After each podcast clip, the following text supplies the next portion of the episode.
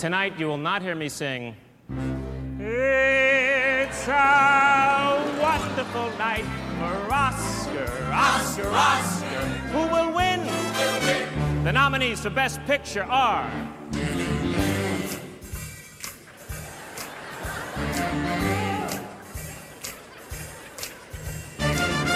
See him tango across the floor.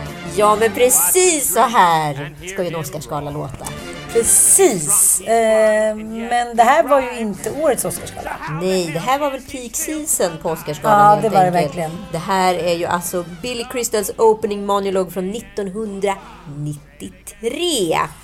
Jesus. Jesus. Nej, det är faktiskt inte peak season. Eh, Peak season var faktiskt 2001. Jag började nämligen jobba på TV4 eh, 2000. Det handlar inte om det, utan det var Nej. bara att vi började sända Oscarsgalan då. Vi hade som mest tittare 2002. Okej.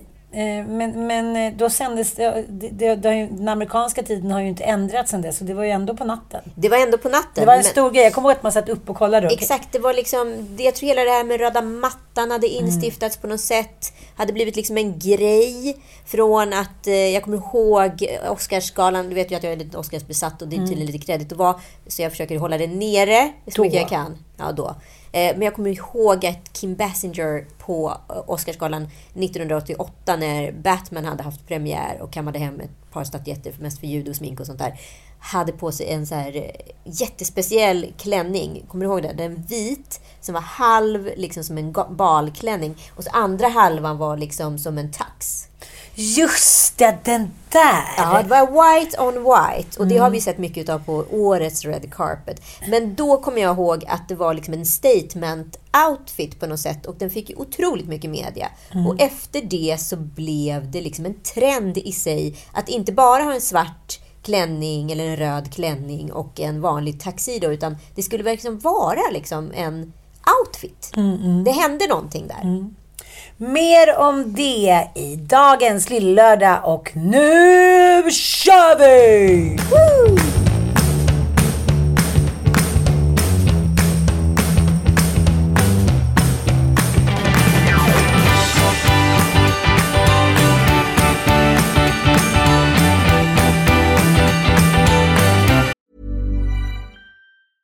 A lot can happen in three years, like a chatbot may be your new best friend. But what won't change? Needing health insurance. United Healthcare Tri Term Medical Plans, underwritten by Golden Rule Insurance Company, offer flexible, budget friendly coverage that lasts nearly three years in some states. Learn more at uh1.com. Jewelry isn't a gift you give just once. It's a way to remind your loved one of a beautiful moment every time they see it. Blue Nile can help you find the gift that says how you feel and says it beautifully with expert guidance and a wide assortment of jewelry of the highest quality at the best price. Go to BlueNile.com and experience the convenience of shopping Blue Nile, the original online jeweler since 1999. That's BlueNile.com to find the perfect jewelry gift for any occasion. BlueNile.com.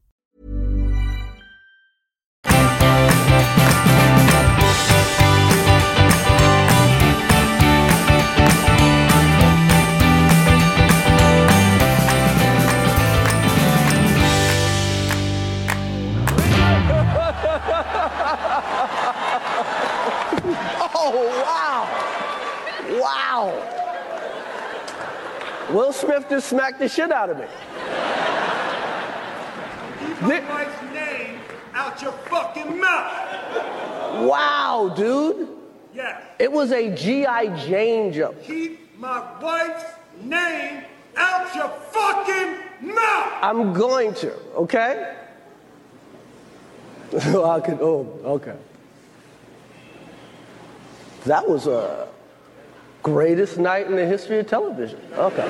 Gud, alltså klimakteriesvettningarna, eller vilka sorters svettningar det är nu, de rasar här i sängen hos dig. De rasar, de rinner, de ilar och strilar. Men alltså jag vaknade Herregud. med det här i morse och kände liksom att jag var otroligt förvirrad inför det jag hade bevittnat. Först så tänkte jag så här, är ett skämt, det är Mm. uppgjort, det är riggat.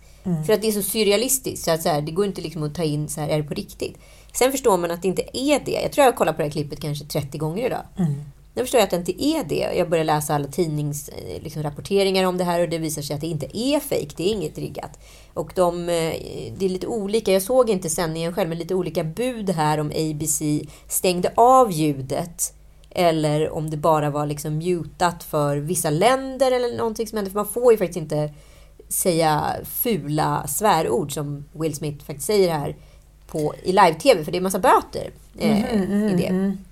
Ehm, så jag var rätt, jag var rätt så här, men det här skulle man inte kunna bjussa på även om det vore på skoj. Liksom. Det är någonting som skaver och man ser att Chris Rock är ju helt tagen off guard, men att han räddar det. Ja, så jävla. Tänk på att lyssna på det igen. That was a greatest night in the history of television. Okay. Ja, eh, själv hade man ju bara så här, okej, eh, vad gör vi nu? Nej, men, tänk dig själv då, att så här, David Batra skulle hosta den svenska motsvarigheten. Ja, Guldbaggen. Och eh, drar ett rätt vasst skämt om eh, Nour El Refai. Eh, när det är Henrik Schyffert då som är nominerad i en priskategori. Henrik Schyffert reser sig upp och går och klipper till David Batra mitt under sändning. För att sen gå och sätta sig och fortsätta smäda honom från stolen. Skulle David Batra med samma briljans kunna så här... Det tror jag inte. Nej, Nej. Jag tänker också vad det skulle varit för skämt som David Batra hade dragit för att Schyffert skulle bli så upprörd. ja, ja, ja, precis. För det, för det som, det som eh, vad ska man säga, upprördheten i det här som också känns jävligt omodernt. Det är just att så här, Jada Pink Smith, hon har ju en sjukdom. Ja, apolisera. Precis, som gör att hon tappar håret. Men, men förlåt. Men vad- det här, nu, nu, backa, backa bandet här. Grundläggande självupptagenheten det är att, och det här får jag ju panik på, det vet ju du också. Mm, Vi har haft den här diskussionen förut. Det är när alla tror att alla har koll på allting Ja, med en. Ja, ja. men lite som när du fick massa skit för, för att du fotade Isabella Löwengrips barn. Mm, Som att det skulle vara liksom en vedertagen sanning för att, att hon, Nej, jag hon var drottningen och höll Mm. hov. Det här ska alla ha koll på bara för att hon är känd och han är känd och så funkar Mm. i showbusiness. Där kan vi börja. Det är liksom fel nummer ett. Sen så kan vi förstå, okej, då säger vi att Jada och Will är överkänsliga och de tror att de är någon form av, precis som Beyoncé och Jay-Z, ett så här Hollywood... Gudom. Ja, men kungapar i Hollywood liksom. Men till saken hör att eh, Chris Rock, som då tidigare har varit liksom med i Fresh Prince i Bel-Air och har liksom en gammal kompishistoria med Will Smith, att det kanske finns någon annan liten eh, hund begraven här. För det har ju, liksom, det har ju stuckits lite i sidan eh, under många år. Och redan, eh, ja, men det som var mest så tydligt, det var ju 2016 på Oscarsgalan. När Chris Rock gjorde narr utav eh, Pinkett Smith, som hon heter då i efternamn. Då hon hade sagt att hon liksom inte skulle komma till Oscarsgalan på grund av att det var, alldeles, var bara vita som var nominerade. Och hon då skulle vägra komma som någon form av bojkott. Och då sa Chris Rock så här, men vad fan, hon jobbar med TV. Alltså, ska hon bojkotta Oscarsgalan? Alltså det är lite som att jag skulle bojkotta Rihannas trosor. Alltså jag var ju aldrig bjuden. Vi kan ju börja där liksom. Och där Okej, någonstans så okej, började okej. det liksom någon form av så här, publik irritation. Jag fattar. Och nu så, så blev det, det var en gång för mycket enligt då Will Smithen. Ja, men jag funderar ju lite på vad som händer. Jag vet inte om man får en snefylla om man har druckit liksom två glas bubbel innan. För först ser man ju på Will Smith att han sitter där och skrattar med. Så Ja, alltså, ja, på ja. ett Hollywood-sätt sitter och skrattar med. Ja. Det påstås också finnas något klipp på Kanye som inte var bjuden till Oscarsgalan. Nej. Eh, men tydligen är där på något sätt ändå. Där han också sitter och tokskrattar åt Chris Rocks skämt om Jada. Fram till eh, Will Smith då kliver upp och smäller på och sen, oh, du vet, gör en sån. Jo, men jag tänker också om det skulle ske i Sverige skulle det vara lite som om det nu skulle bli krig i Sverige. Att så här, ingen, ingen vet hur vi skulle liksom handla för att vi har inget försvar. Eh, ja, men jag känner lite så här, det har ju aldrig... Menar, det, det är samma sak, det finns ju ingen förberedelse för att sånt här ska hända. Nej, Det är nej. därför Chris Rock också måste få en liten eloge till. För att han lyckas liksom ändå så här, inte bara så här, gå ut och gå hem och typ käka chips med dipp och kolla själv på galan. Nej, men det som är intressant också är att det är, så här, det är inte en enda människa, hund eller liksom fluga på Twitter eller Instagram som inte har kommenterat det här.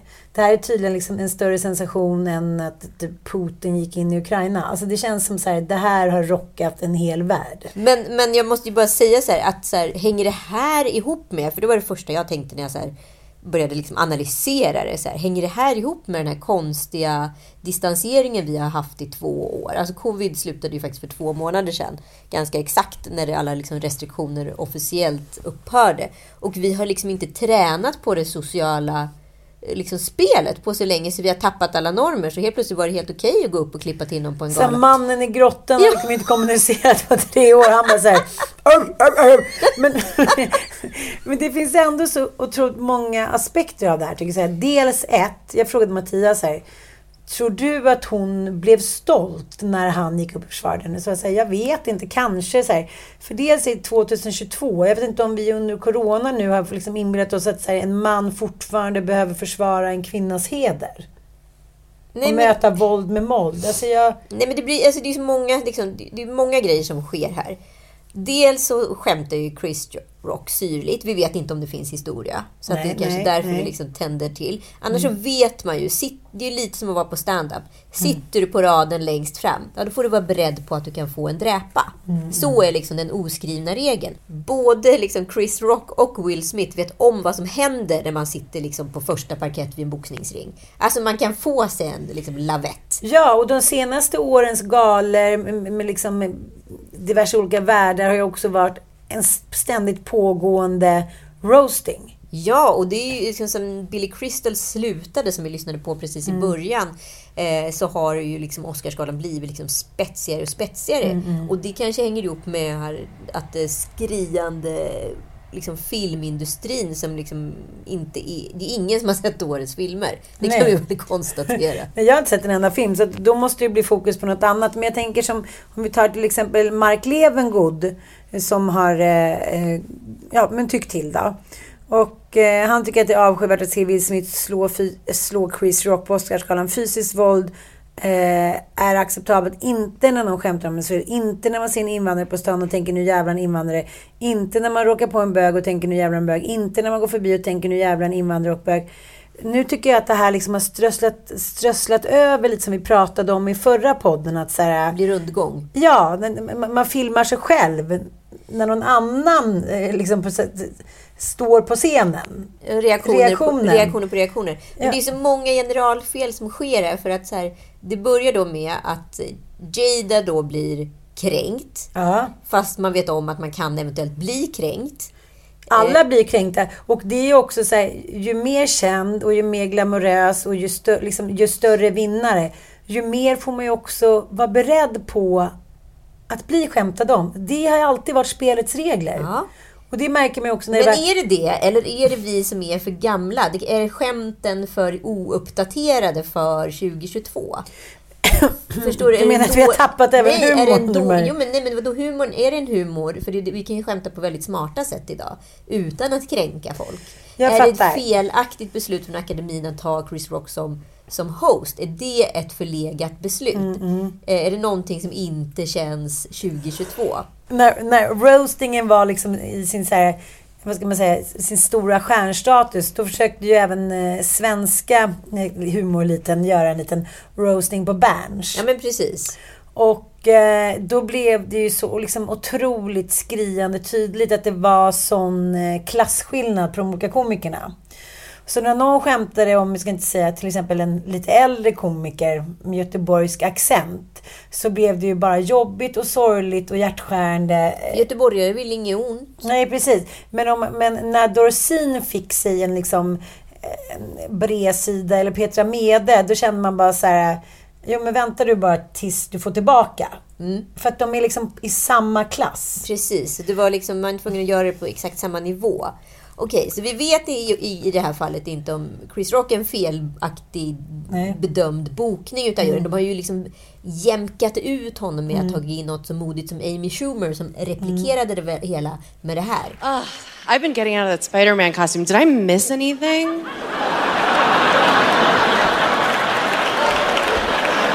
there's like there's like a different vibe in here.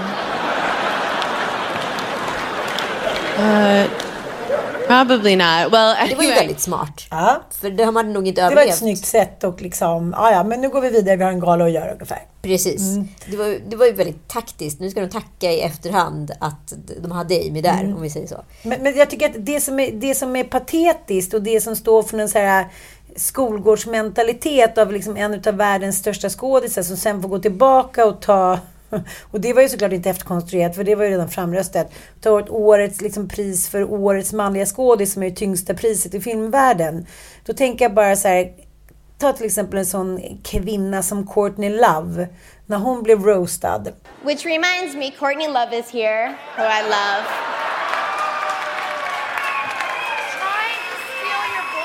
I know, it's okay. I was like, it's weird. Like, I was curious to, to see, like, which Courtney Love was going to show up. You know, the uh, smeared lipstick, you know, crazy Cocor, or the violent smeared lipstick crazy Cocor.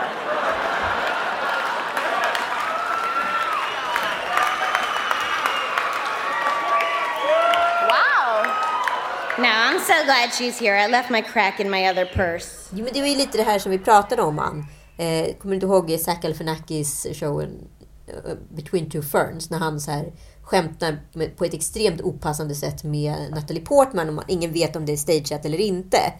Och hon blir så fruktansvärt förolämpad. Att så här, den typen av skämt och humor tillhör den tid som funkade för tio år sedan eller mer. Det funkar inte längre. Nej. Det har varit tuffa toner i Hollywood länge.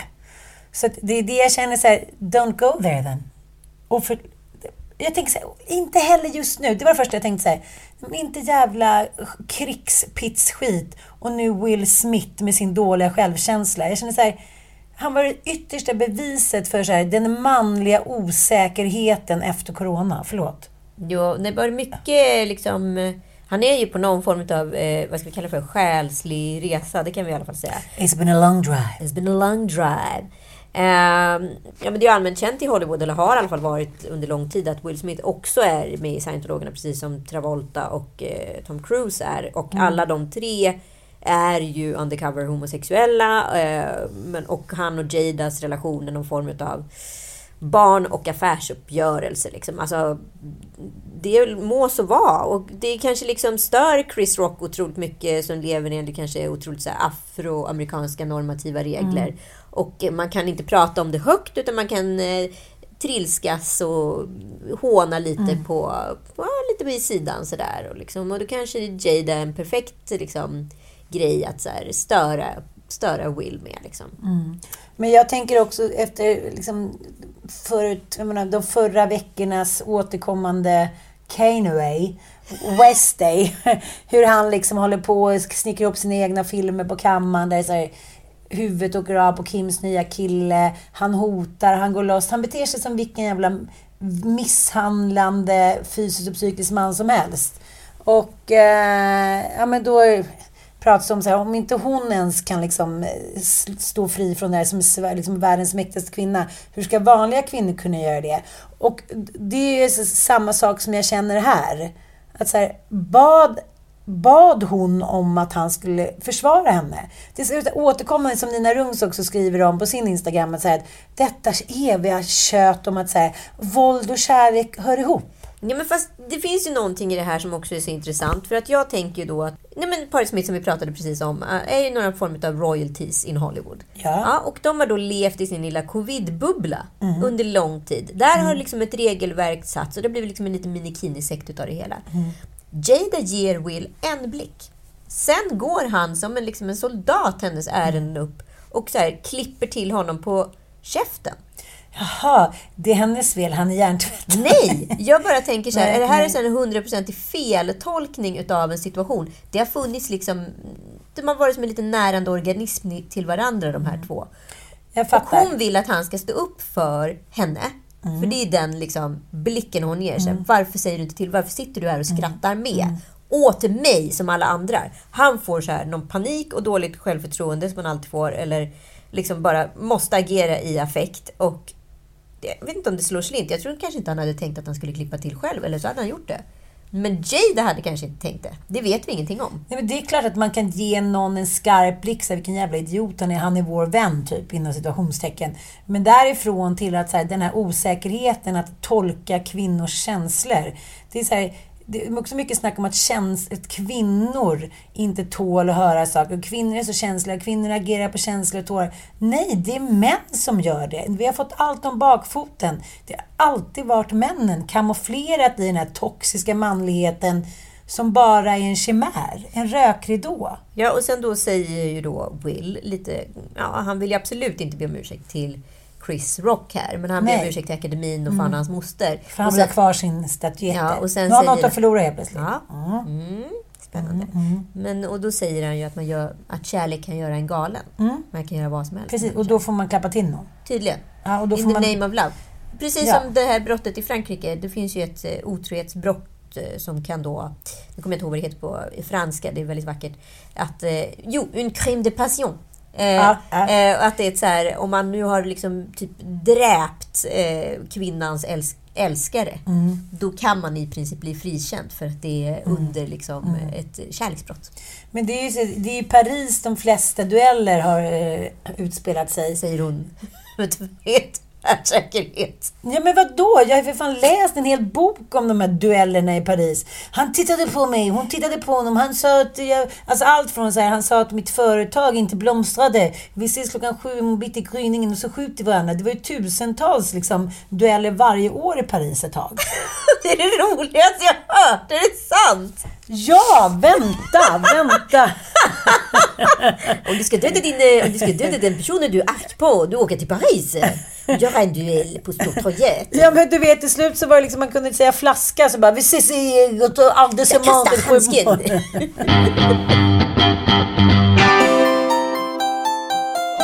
Duellen i dess äldsta former finner vi i sagorna, inte minst i vår nordiska mytologi. Och under europeisk medeltid och renässans duellerades det fist. Ibland i den färgstarka version som turnéspelen erbjöd. Det är ju en such, du- en such duell. Eh, Henrik II av Frankrike dog när en lans genomborrade hans hjälm under bröllopsfestligheten för hans dotter Isabelle de Valois. Ja, det här har i alla fall eh, pågått i hundratals år. Mm. Och eh, det, var, det har också varit viktigt. Det här tycker jag är intressant. Det här tycker jag återkopplar lite.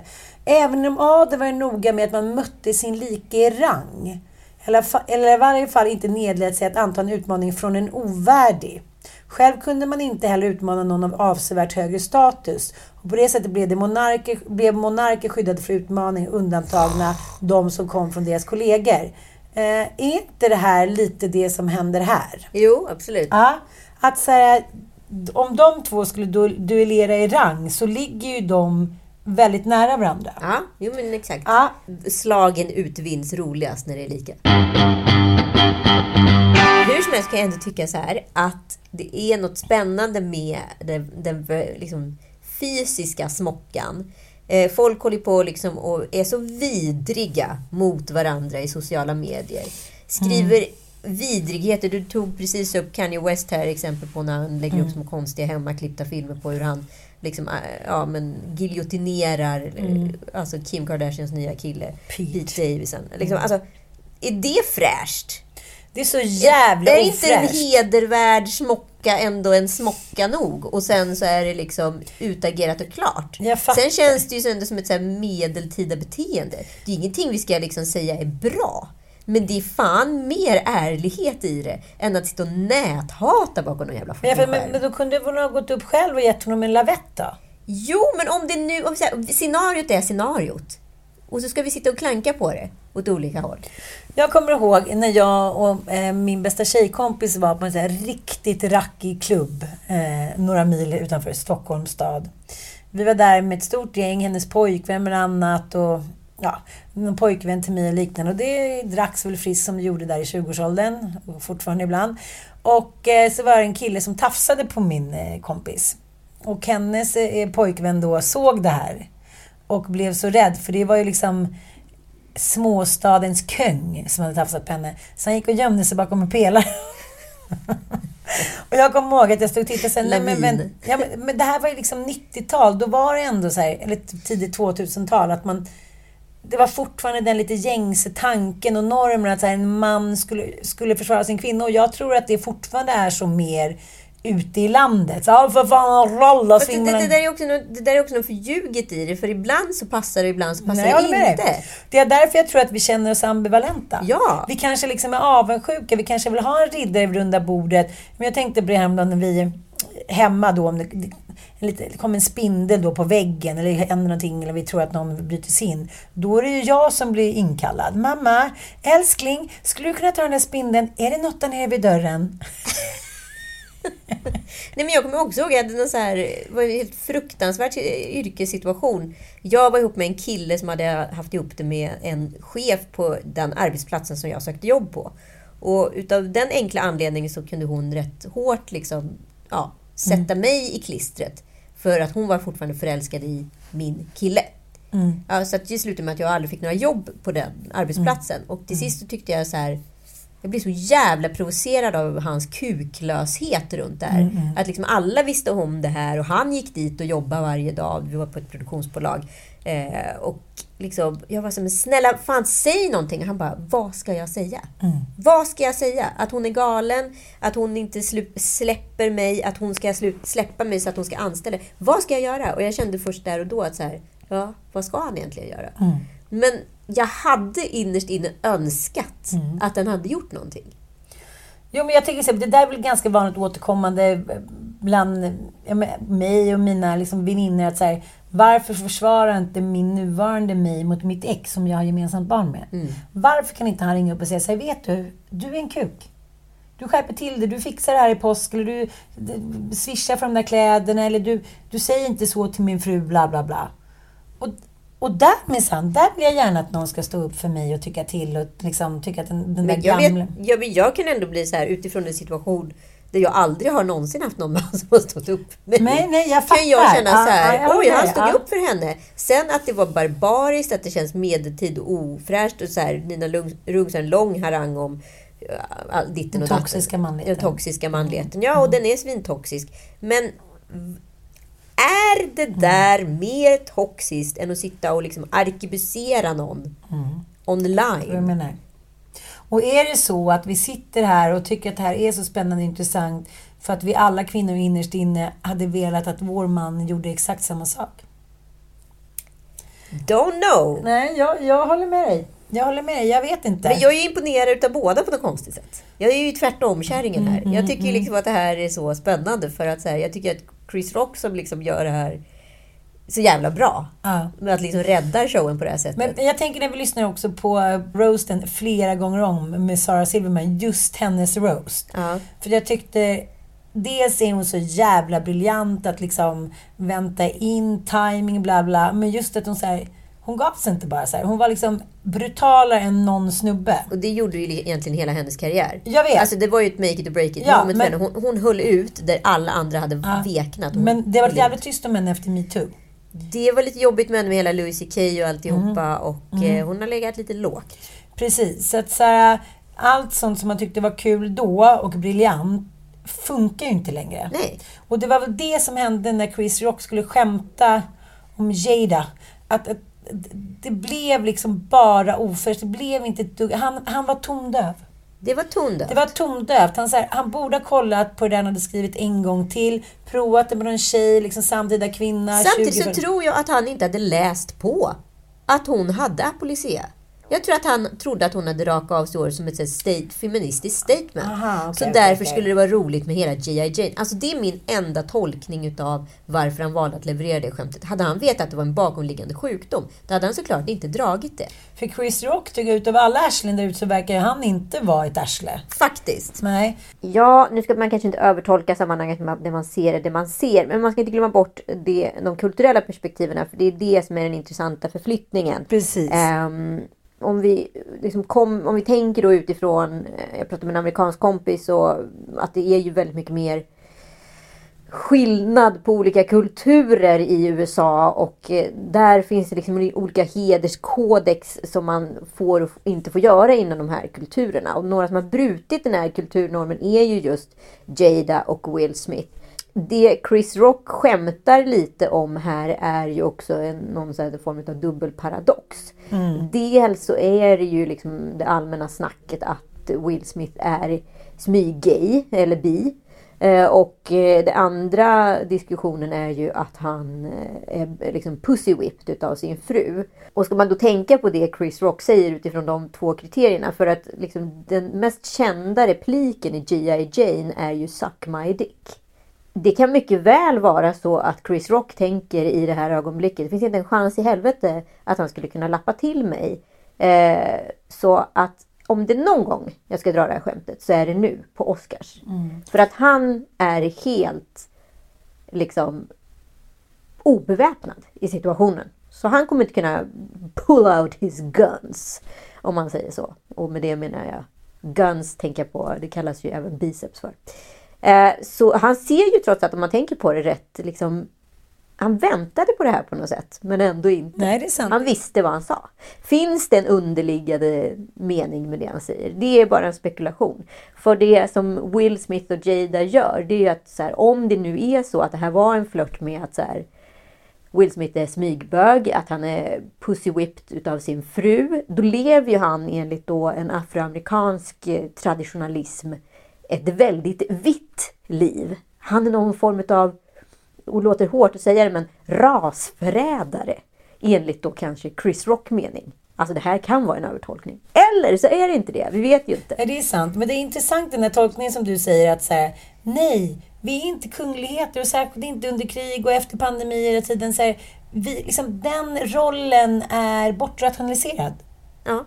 Vi kan inte begära att alla ska veta någonting för att man är känd. Men hon har gjort kanske en eller två intervjuer om det här polisiära. Mm. Mm. Kvinnotidningar, ja det har fått lite media. Men jag hade inte heller någon aning Nej, om inte det. jag heller. Nej, och Ingen nu ska alla låtsas som så. Men hon hade ju faktiskt Ja. polisiära. Och Ja, därför. Som att de visste det. Nej, jag hade ingen jävla Nej, aning. inte jag heller. Jag trodde att hon liksom... Men jag tror det var ett statement. Alltså, ja, men vadå, det, det, vadå, är det inga kvinnor som har rakat hår? Jo, jättemånga. Ja. Nu när vi har pratat lite om det kan jag också förstå hans osäkerhet. Men jag känner också så här, nu var det ju inte en duell i en mörk gränd i Paris 1733. Det var inte liksom riddartidens Visby. Det var ju ändå, alltså liksom Oscarsgalan, man får för fan jag lägga lite band på sig Jag själv. tyckte Eller? ändå det var, jag måste säga att det var uppiggande TV. Ur ett TV-perspektiv var det riktigt jävla Ja, nu när vi har tröttnat, nu vi har tröttnat på krigets fasor typ. Ja men typ så. Men nu, vi, är så här, vi kan ju också prata om att vi har varit liksom... Det finns, alltså, om man ska se tiden genom en tioårsaxel så svänger den här pendeln jävligt hårt åt ena hållet. Och precis där var vi ju liksom i början utav covid. Alltså allt var högfrekvent, allt var superkänsligt. Du kunde gå i, alltså det var ju cancelleringskultur, Mm, allt möjligt. Du kunde bli cancellerad för absolut ingenting. Ingen visste vad man hade gjort, så hade man gjort fel och så blev man cancellerad. Så såg det Mm. ju ut liksom. Nu har vi den där pendeln slagit tillbaka lite. Vi är liksom rätt mätta och trötta på Mm. Ja. sådana där grejer. Och så helt plötsligt så händer något sånt här. Men nu är det ingen som är ute efter att cancellera. Har du inte tänkt på det? Nej, det är sant. det är några sant. som har pratat om att man ska ta tillbaka en statyett. Det kommer sådär. inte ske. Det är klart det inte kommer ske. Nej. Men om det sker så är det spännande. Zelensky, har vi några kommentarer på det? Ja, men jag tänker också, apropå det här med kungligheter, att många skådisar, Hollywoodskådisar, eller kändisar överhuvudtaget fortfarande tycker att de har en upphöjd, eh, liksom, eh, någon upphöjd roll. Ja, men ta till exempel Sean Penn, som håller på att spela in en dokumentär om eh, kriget i Ukraina. Ja, han har ju åkt dit ner som en stridspitt, precis som... Du kommer ihåg när Jarl Alfredius bevakade Balkan i, i vad heter det, sån här liten... Skyddsväst. Ja, skyddsväst. Och liten hjälm. Hutte, hutte, hutte. Där står ju helt plötsligt då en åldrande Sean Penn i ungefär samma ålder. Det måste ju hända någonting med män runt 60. Precis. Nu känner de att de var involverade. Ja, de var nära. Tillbaka till hemvärnet. Mm, Det- de, är ju så lyckliga hemvärnet nu. Så att 200 000 gubbar står så här med vinballe och så här direkt från fredagsgroggen och så här, Vi är med! Det är så här Lasse Åberg, kom tillbaka, allt är förlåtet. Repmånad. Loffe Karlsson, allt är verkligen förlåtet. Nej, det är så här, sista chansen, sista bastionen är på att vara stridspitt. De bara, vi måste...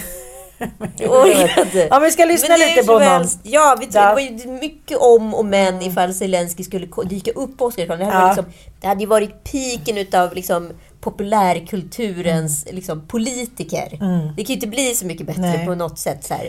Och han, nej, men jag tänker också det är hans hot då. Som att han är liksom att han på något sätt är avgörande för så här, den fortsatta primaten i världen. Att han är så här, Gonna, ska han smälta ner sina Os- Os- Oscarsbiljetter när han kommer hem till Hollywood sen. Det ska han göra. För det, om, om inte Celine skulle få vara med på Oscars. Man bara säger buhu, buhu, buhu. Så nu handlar det ju tyvärr inte om dig Sean. Vi ska lyssna lite på honom här nu.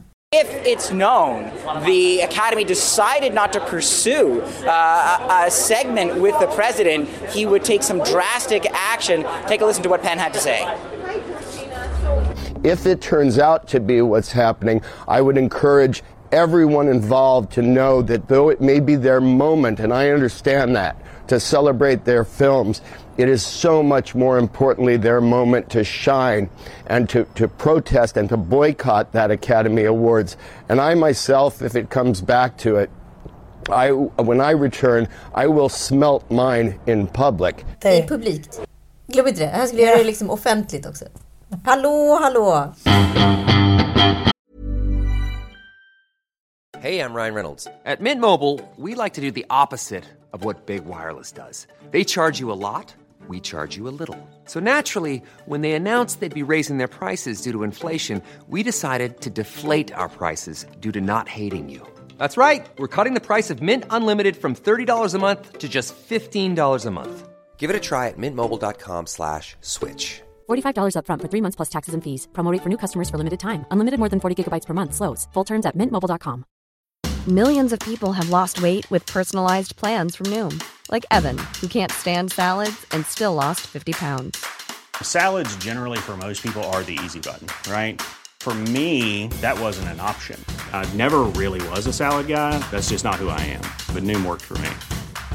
Get your personalized plan today at Noom.com. Real Noom user compensated to provide their story. In four weeks, the typical Noom user can expect to lose one to two pounds per week. Individual results may vary. Vi går väl vidare till men- kläderna. Ja, låt oss liksom bara få götta in oss i det göttigaste. För vi måste ju ändå säga att tillbaka till det vi pratade om tidigare. Det har ju hänt någonting med oss. Vi har ju alla gått igenom någon form av kris, Ja. uppenbarligen de här två åren. Och Mm. det syntes ju även på röda mattan. Vi bara prata om hur dålig stämning det var mellan Per Lernström och Parisa. Vad hände? Nej, men de var inte alls i synk med varandra kändes det som. Och sen så, men men eh, jag tänker också att så här, det är ganska intressant just att Oscars storhetstid ändå var någon gång på slutet av 90-talet och början av 2000 eftersom det fortfarande är Hans Wiklund också. Det är han som kommenter- kommenterar Ja, Oscar. vi, jobbade ju ihop då och Ja, gjorde första precis. Oscarsgalan ihop. Ja. Och då var det liksom, då hade ju 480 000 tittare Mm, vet jag. mm. Det var helt otroligt. Och nu verkar det ju liksom vara lite mindre intresse för den har ju legat ute på Aftonbladet och sådär. Mm. Jag har ju suttit med också och diskuterat. Just det, just visst, kommer jag ihåg. Kommer jag. Men, men varför? Jag, det jag tycker det är intressant för det är så här, det är någonting som har hänt. Intresset för stora, stora galor är inte längre, det är som att det har liksom fallit lite de senaste fem åren i och med så här världsläget. Ja, men om vi nu säger då att Oscarsgalan, liksom Red Carpet och allting pikade då runt 2000, långt efter, alltså 12 år efter Kim Bassingers liksom, Mm. entré. Så kan vi ändå säga att så här, sen har det dalat och dalat och dalat. Och nu kollar vi ju på det här och det kändes ju mer som att man kollar på någon sån konstig varieté. Mm. Den där röda mattan hade ju förlorat all form av Mm. stjärnglans. Just för att det också är röda mattan varenda dag på Instagram så blir det där ju inte något spektakulärt. Då satt man ju och väntade på att se kändisarnas kläder. Men i år hade eh, kändisarna tagit i. Ja, det måste jag Ja, säga. det måste jag säga. Men det- inte på ett bra sätt. Nej, absolut inte. Vi kommer komma in på det nu. Ja, men en trend som vi alla kan skönja det är väl ändå eh, att det är så white on white, pink on pink, black on black. Och sen har vi lite rött också. Och så har vi lite bindor också. Just Elsa, det. Elsa Hosk. Elsa Hosks Mm. eh, Vanity Fair efterfest outfit är ju då, ja vad är det för någonting? Ett hån mot alla som har fått barn.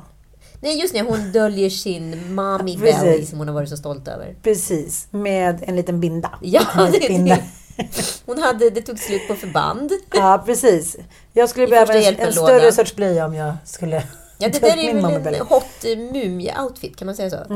Mm. Någon som faktiskt har lyckats väldigt bra med sin eh, black on black suit, det är ju ändå Jason Momoa.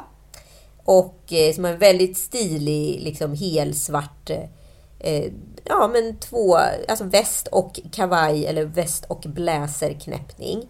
Eh, och eh, det har ju även Wanda Sykes, för hon kör White on White. Jag körde också White on White här för någon vecka sedan. Jag kände mig väldigt Mhm, hedrad, så jag var mhm. rätt lik henne. Jaha. I ja. outfiten. Mm, I Ja. outfit, ja. Men, men det här grytlappsurringningsmodet. Det var några som hade det förra året också. Kan du förklara vad du menar då?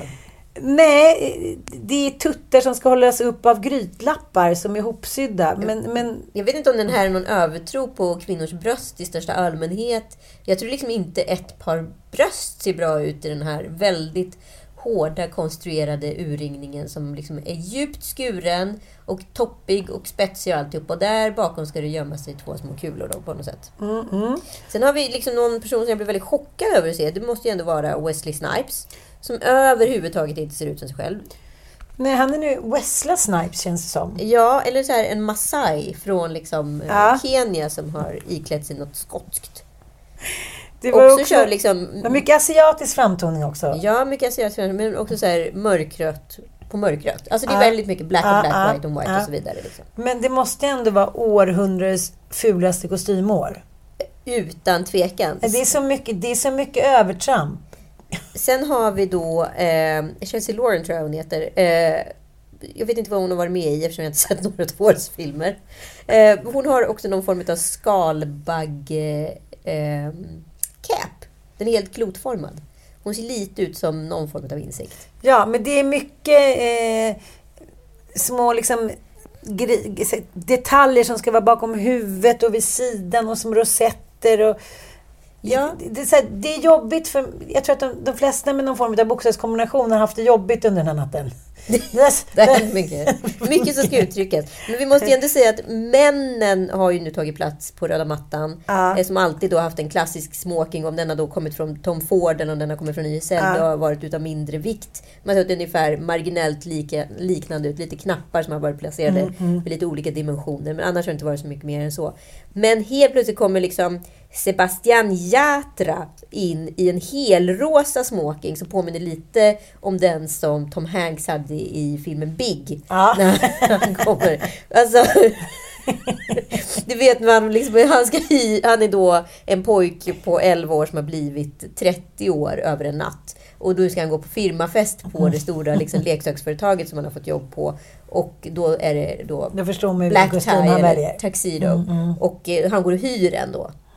Och då hyr man varandra, vilket är så jävla genialt i manus. Då Mm. hyr man varandra utifrån vad man tycker är fint som 11-åring. Ja. Så här skulle ju Tom Allan också se ut på fest. Ja. Men det slutar med att alla ser ut som Willy Wonka. Ja, jag vet. det. Det är lite som i Dum Dummare. När de ska hyra en taxi. Måste lägga upp de bilderna som referenser. Ja, och det är så här... I, man låter inte någon annan komma in utan det är så här wow, aprikos och ljusblått och eh, det- är liksom en blandning av Willy Wonka och Dum Dummare och Big kan man väl säga. O- otroligt roligt. Sen sa ju Mm. du att du såg många fittor på fittor. Ja. Kan du förklara vad du menar med det? Eh, nej, men när människor som ingen längre eh, solar i Hollywood och sån här soldusch verkar också vara out of eh, trend. Så blir det när man har ljusrosa eller beigea kläder så syns det ingenting så det blir lite som att lägga en fitta på en fitta.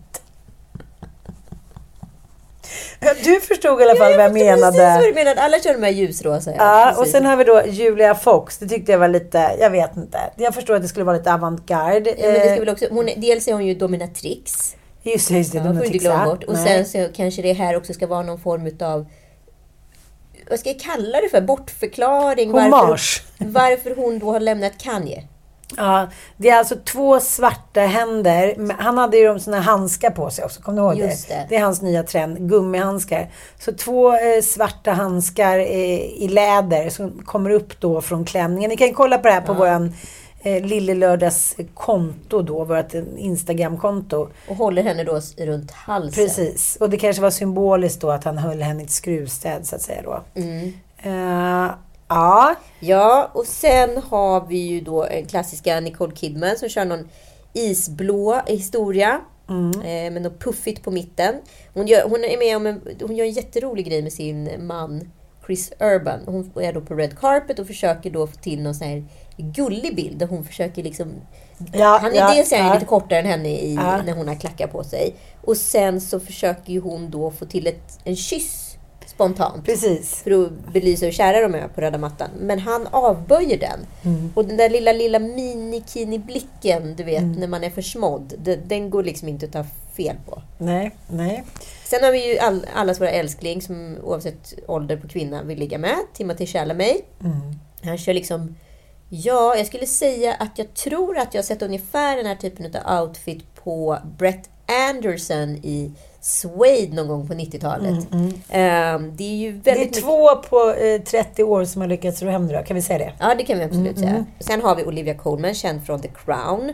Hon har spelat eh, drottning Elizabeth i några eh, säsonger. Sen är det en ung tjej som heter Halle Bailey. Och inte Halle Berry. Nähä. Utan Halle Bailey. Mhm. Hon skulle man nästan kunna tro är på catwalken för nylanseringen utav Ex on the beach eller Love is blind. Eller Den där annan. färgen, det där är ju faktiskt farmor Ingas favoritfärg. Ja, Det är farmor Ingas favoritfärg. Men att hon liksom nästan... Det är liksom en sån här... Ni som har hängt med i Euphoria. Eh, det, om jag säger så, det ett Euphoria-mode. Ja, på, på de här tjejgänget där. De skulle kunna bära sånt. Men jag tänker att det är flera eh, outfits i år som farmor Inga salig skulle gilla. Men du har ju... Du har ju Amy Schumers. Ja, Amy Schumer ställer Ja. farmor Ingas. Ja. Den, det- jag tror faktiskt att, att farmor Inga hade precis en sån. Men det känns lite som du vet när man går in på den här butiken på hörnet som var lite så Ja, här... lite sammet och velour, så lägger vi på lite strassband och rosett. Ja, och sen så en stor rosett Ja, i någon ja. glitter. Det var väldigt så. Du var väldigt förtjust i Maggie Gyllenhaals outfit. Precis. eh, Den påminner lite om de här... eh, När jag var i, första gången jag var i Thailand då med barn så skulle jag ju flytta dit då. Jag blev väldigt inspirerad av att flytta dit. Kollade på hus och sådär. Eh, då köpte jag också tre, tre fulla barlaster.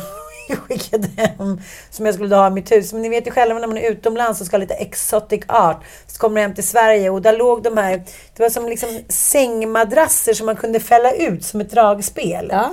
Och de var då svarta med guldglitter eller vinröda med guldglitter. Eh, så det kan man säga, det här är en asiatisk liggmadrass. Men, En thailändsk. Thai, förlåt, att det här är en thailändsk liggmadrass. Men det hon har gjort är också att hon har, hon har gått tillbaka till högstadiets eh, träslöjdsmaj och frågat om hon kan få, få smälta lite lödning på. Löda.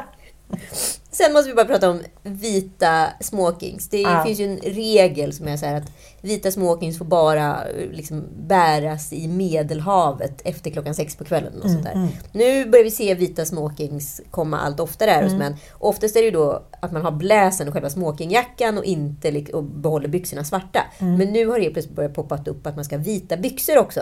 Mm. Jag känner lite så mm, inför den. Jag får kolla. Mm. Och då har vi då först eh, Nikolaj Koster-Waldau, vet dansken. Mm.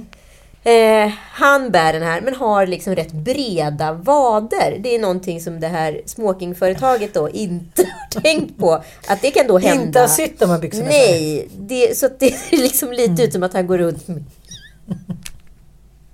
skalleper-tights, kan vi säga.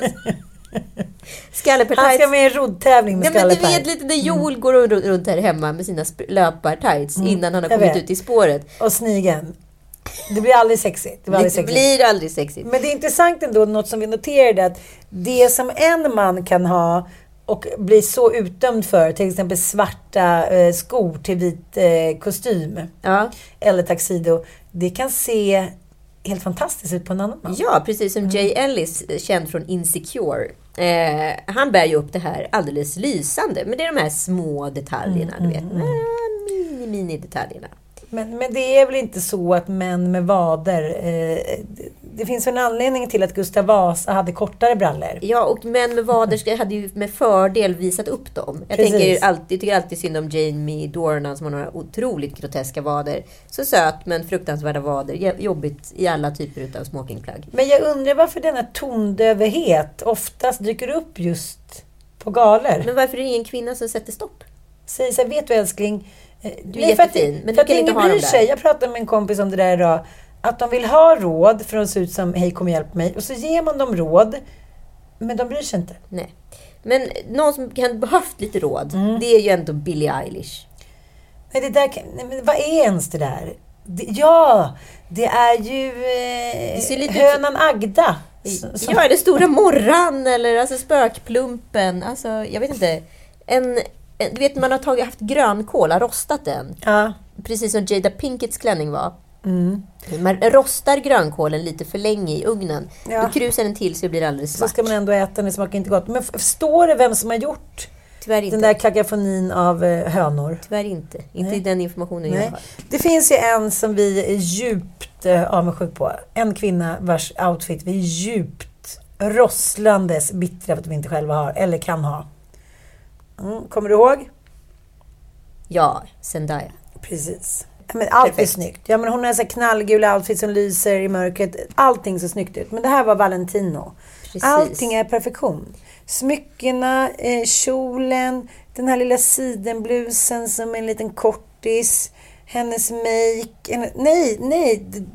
Det är liksom, det är inte ens fem. Det är så här, det är en husénsk sexplussare. Precis. Faktiskt min pappa som inte är det. Underbra. Eh, sex, Molly plus. Sims eh, drottningkräm som lajvas. Känns inte Ja. helt eh, 2022. Mer som någonting som drottning Silvia hade burit på Nobelfesten 1999 kanske. För Silvia, hon kan också bära upp lite vad som helst. Sen hade vi också den lille sjöjungfru. Men... Och här I är det... Gucci. Men Jag tror att det är också mycket såna här outfits. Att man, man, man har levt i liksom misär och pandemi och krig så himla länge. Så då, blir man, då går man tillbaka. Det är samma sak där som säger ingen speglar en. Man säger, Kommer du ihåg den där fina klänningen man hade när man var liten? En sån ska jag ha nu, fast mycket snyggare och uppdaterad. Så blev det inte så mycket snyggare och uppdaterat. Det blev bara större. Det blir bara större. Ja, men Mm. Jessica Chastain som då har varit liksom sponsrad av Gucci rätt länge har ju alltid varit impeccable klädd Mm. skulle jag säga. Sen helt plötsligt bara hände någonting. Det gick något, något som gick fel på det här årets gala. Julia Vernon eh, har någonting som skulle kunnat passa på en premiär för After Dark, skulle man kunna säga. Ja, ja. Eh, kanske nej, inte nej, Oscarsgalan. inte ens där. Nej, där. Den där får hon ha ut i Nej, men hönshuset. jag vet att vi skämtade lite om eh, Ami Brammer och Kakan Hermanssons outfits på årets eh, Guldbaggegala. Att så, här, Mm. så där kan man ju inte se ut på en sån typ av gala. Och nu har vi ändå sett rätt många såna plagg här. Så de var liksom före sin tid? Ja, så nu börjar jag tänka att de är trendsetters istället. Så Mm. att vi som är dumma i huvudet. Mm. Sen har vi liksom eh, den, här, den tokiga kvinnan, Eva von Bar, Mm. som har lajvat då. Det här är en svensk kvinna. Hon var ju nominerad för övrigt. Ja, precis. Hon är makeup va? Precis, och mask. Men där var det lite så att man sitter på en tjejmiddag och dricker lite för mycket vin och så kommer någon bild upp så här, gud vilken rolig klänning. Det är lite som så här Lovren-klänning. Så kan du ha så här, en, en, en liten eh, hundväska till. Inte det jätteroligt? Ja, det är jätteroligt. Och så skickar man efter den där och så kommer dagen efter man såg iväg på Oscar så det blev så här. Ja, ja, ja, du tänker så. ja, det är därför hon skrattar så mycket, för att hon kommit på. Det kanske inte var en så bra idé, trots allt. Nej, men man blir glad. Det var mycket som livade upp den här Oscars. Och vem Ja. har sagt att man behöver ha bra smak igen? Exakt. Och vad är bra smak? Precis, vad är det? Det är i alla fall inte Uma Thurmans outfit som mer ser ut som en stygg lärarinna från 1920. Hon used to have it. Hon har liksom tråkat ner sig. Ja, men sen kommer vi till mitt favorithatpar utav, i alla kategorier. Det är ju då Kourtney Kardashian och eh, Travis Baker. Mm. Eh, de har ju nu, Courtney har ju då också under lång tid kämpat för att, eh, ja, att hålla sitt maniska tränande Mm. i Nu är form. hon kär. Men nu är hon kär. Och så kanske hon köpte klänningen. Lite innan. Lite innan. Mm. Ingen, inget fel med det. Nej! Men det ser lite trångt ut. Det kan ja, vi väl ja, säga. ja, det kan vi säga. Mm. Det är svårt det här med, med, med att veta vad som är rätt och fel. Jag var på en fest i helgen, en stor 50-årsfest. Och eh, på inbjudan så var det då eh, Uma Thurman som eh, från Pulp Fiction. Ja. Och eh, hon som fyllde år är lite lik henne, så jag tänkte men det var väl en rolig koppling då. Och så välkomna på fest. Så kom vi dit och det är i alla fall 80 pers på den här festen. Oj då. Och eh, det är två som är utklädda, och, eller det, den familjen är då utklädd. Nej. Det var ju Pulp Fiction-tema. Det är ingen som har förstått det. Nej, för att det står ingenstans. Men du skojar. mm, så att jag, säger, jaha, var det tema? Ja. Och de är då har ju liksom peruker och sådana kläder. Nej. Det har de inte. 80 personer. Var det tema? Det, du Det är en man inte. som har skickat ett inbjudan. Ja, men det är Say klart. no more. Say no more. R.E.P. Ja, vi ska Ja. bara... En till person som har då kör liksom button down hela vägen, precis som Timothy Chalamet. Eller han kanske inte hade någonting under. Eh, det är Kirsten Stewart. Eh, ja, men ni får helt enkelt gå in och kolla på vår Lille Lördags podcast Instagramkonto. Där kommer vi lägga upp alla de här. Mm, mm. Som en härlig liten revy för er. Precis, och där har ni fitta på fitta. Där har ni... Där har ni grönkål som har blivit grillad, grillad Precis. grönkål i ugn. Och Där har vi tjejmiddagsmisstag. Eh, misstag. Ja, verkligen. Mm. Och så har och vi- farmor Ingas favoriter. Hon, alltså, varför döper vi inte om den här podd- podden till Farmor Inga? Det är mycket Farmor Ja. Inga nu. Det, ibland kan jag också bli så här med vissa kvinnor som man känner så här, kan du inte bara någon gång fela lite? Du kanske har det dåligt med din kille, barnen kanske är jobbiga, du kanske har mens. Men det finns ju vissa som är F-U-C-K-I-N-G, untouchable. Och vi har ju en här. Vem är det? Jag. Penelope. Penelope. Ja. Penelope. Cruz. Det, hon, jag tror aldrig jag har sett henne på någon röd matta och tänkt så här... Ah, Nej. ah, ah. Utan det är liksom, det är hår, det är make, det är tuttisar, det är snubbe. Inte Tom Cruise då. Men, men... Och är det något jag är avis på så är hennes Karas look. Herregud. Javier. I want you. I want you 24-7. Då vet vi.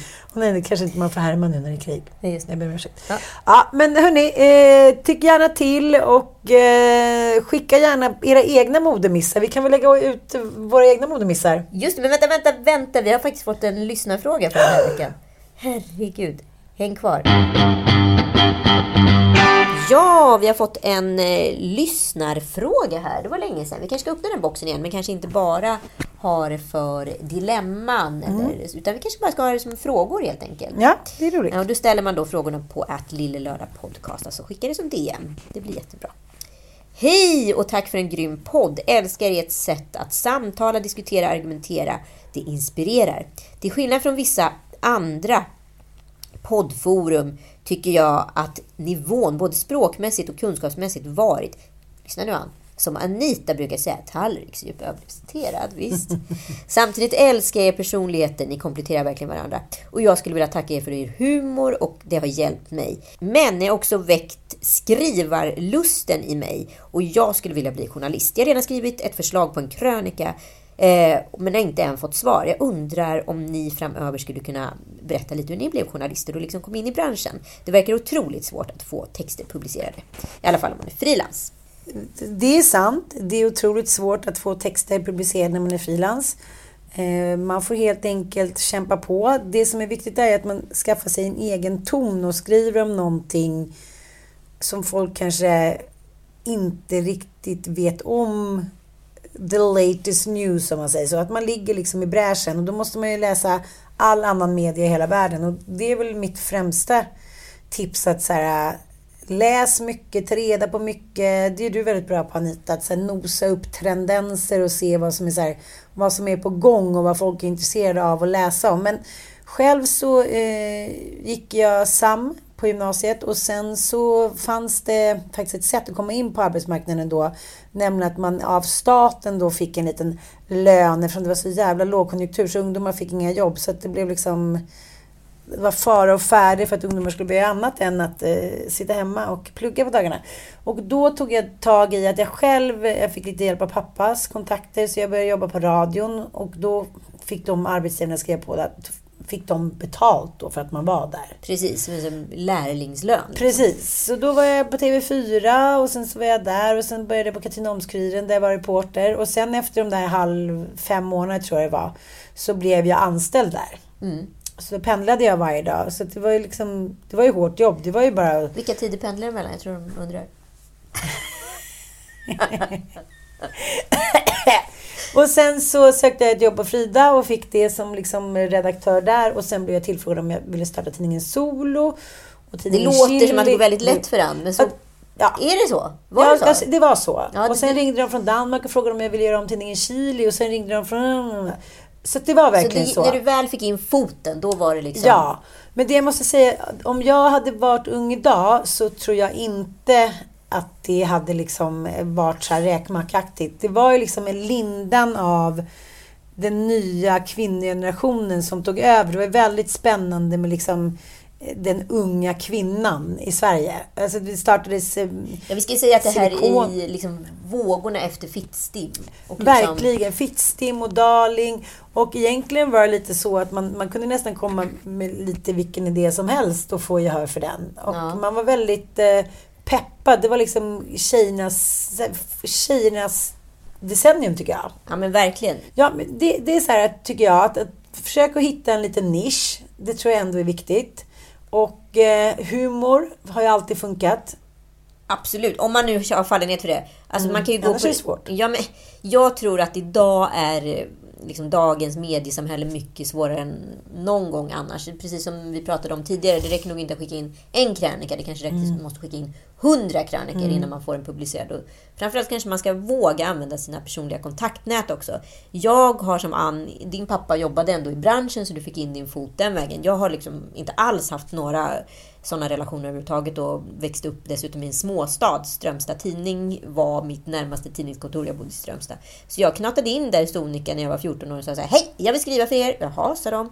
Skrattade lite åt mig. Jag fick 400 kronor per gig. Jag jobbade ungefär en gång per helg i ett halvårs tid. Och gjorde olika reportage där jag plåtade själv och soppade filmer på helgerna. Ni vet, man hade så här, gå in i mörkrummet och lampa. Jo, visst. Oh, och, och gjorde liksom hela fadritten själv. Och jag hade inte ens börjat gymnasiet vid den här tiden. Sen pluggade jag medieprogrammet. Lång historia kort, läste några kvällskurser med liksom journalistisk inriktning men är verkligen inte färdigutbildad journalist. Men jag förstår hur man ska formulera en text och bygga en, bygga en story. Liksom. Sen tror jag i grunden bara varit brinnande intresse utav att, utav att liksom få ut ordet. Det finns otroligt mycket bra människor, kunskap och grejer där ute som inte liksom ser dagens ljus på grund av att folk inte kan uttrycka sig för att man kanske är, inte vet jag, biokemist eller liksom eh, fysiker eller vad det nu är. Jag har jobbat med allt från dokumentärer till Vetenskapens Värld eller har skrivit för snaskigaste News of the World liksom, i ett par år. Man får att, inte vara förnäm när man börjar. Nej, nej, nej. Och det är, jag tycker också att det är den bredden som har varit det som har drivit mig att kunna så här hitta hitta det lilla i det stora och liksom mm. inom det kunna liksom återge en historia för folket. Så att Detalj, säga. ja jag fattar. Jag fattar. Ja. En, en trendens. Ja, men heta. jag gillar ju mer berättandet mm, och mm. historien mer än att skriva. Du, skulle jag säga, ditt brinn är ju det skrivna ordet. Mm, det är sant. Jag, jag älskar ju det och det är väldigt, om man brinner för det så är det en underbar känsla att skriva. Sen kan man ju gå in och ut liksom lite det där. Men men rådet är väl ändå som du säger, att, att också vara modig. Ja. Att våga skriva från hjärtat, att våga skriva någonting även fast det kanske blir obekvämt när man hamnar i blåsväder. Det har vi båda märkt eh, många gånger. Men om man inte har en röst och vågar ta ställning, då blir man ju inte särskilt långvarig. Nej. Nej. Så jag tror så här, i grund och botten, så här, våga, våga stå på dig och säga att du är bäst. Fast mm. du kanske inte är det. Men det vet ingen. Nej. Tack för att ni har lyssnat. Ni kommer se alla outfits, ni kommer se alla klipp etc. på Lille Lördag podcasten. En tips faktiskt att följa det kontot för det händer lite grejer där. Och varje veckas podd sparas från och med nyss i de här små storiesarna. I händelser, så kan man gå in om man missat någonting. Hejdå!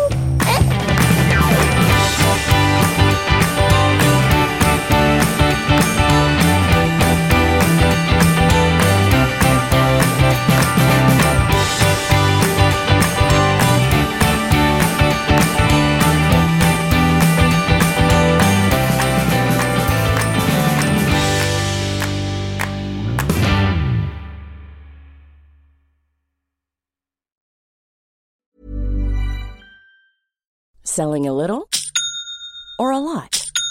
Shopify helps you do your thing however you cha-ching. Shopify is the global commerce platform that helps you sell at every stage of your business. From the launch your online shop stage to the first real life store stage, all the way to the did we just hit a million orders stage. Shopify is there to help you grow. Shopify helps you turn browsers into buyers with the internet's best converting checkout. 36% better on average compared to other leading commerce platforms because businesses that grow grow with Shopify. Get a $1 per month trial period at shopify.com slash work. Shopify.com slash work. Hey, it's Paige DeSorbo from Giggly Squad. High quality fashion without the price tag. Say hello to Quince. I'm snagging high-end essentials like cozy cashmere sweaters, sleek leather jackets, fine jewelry, and so much more. With Quince being 50 to 80% less than similar brands. And they partner with factories that prioritize safe, ethical, and responsible manufacturing. I love that. Luxury quality within reach. Go to quince.com slash style to get free shipping and 365 day returns on your next order. Quince.com slash style.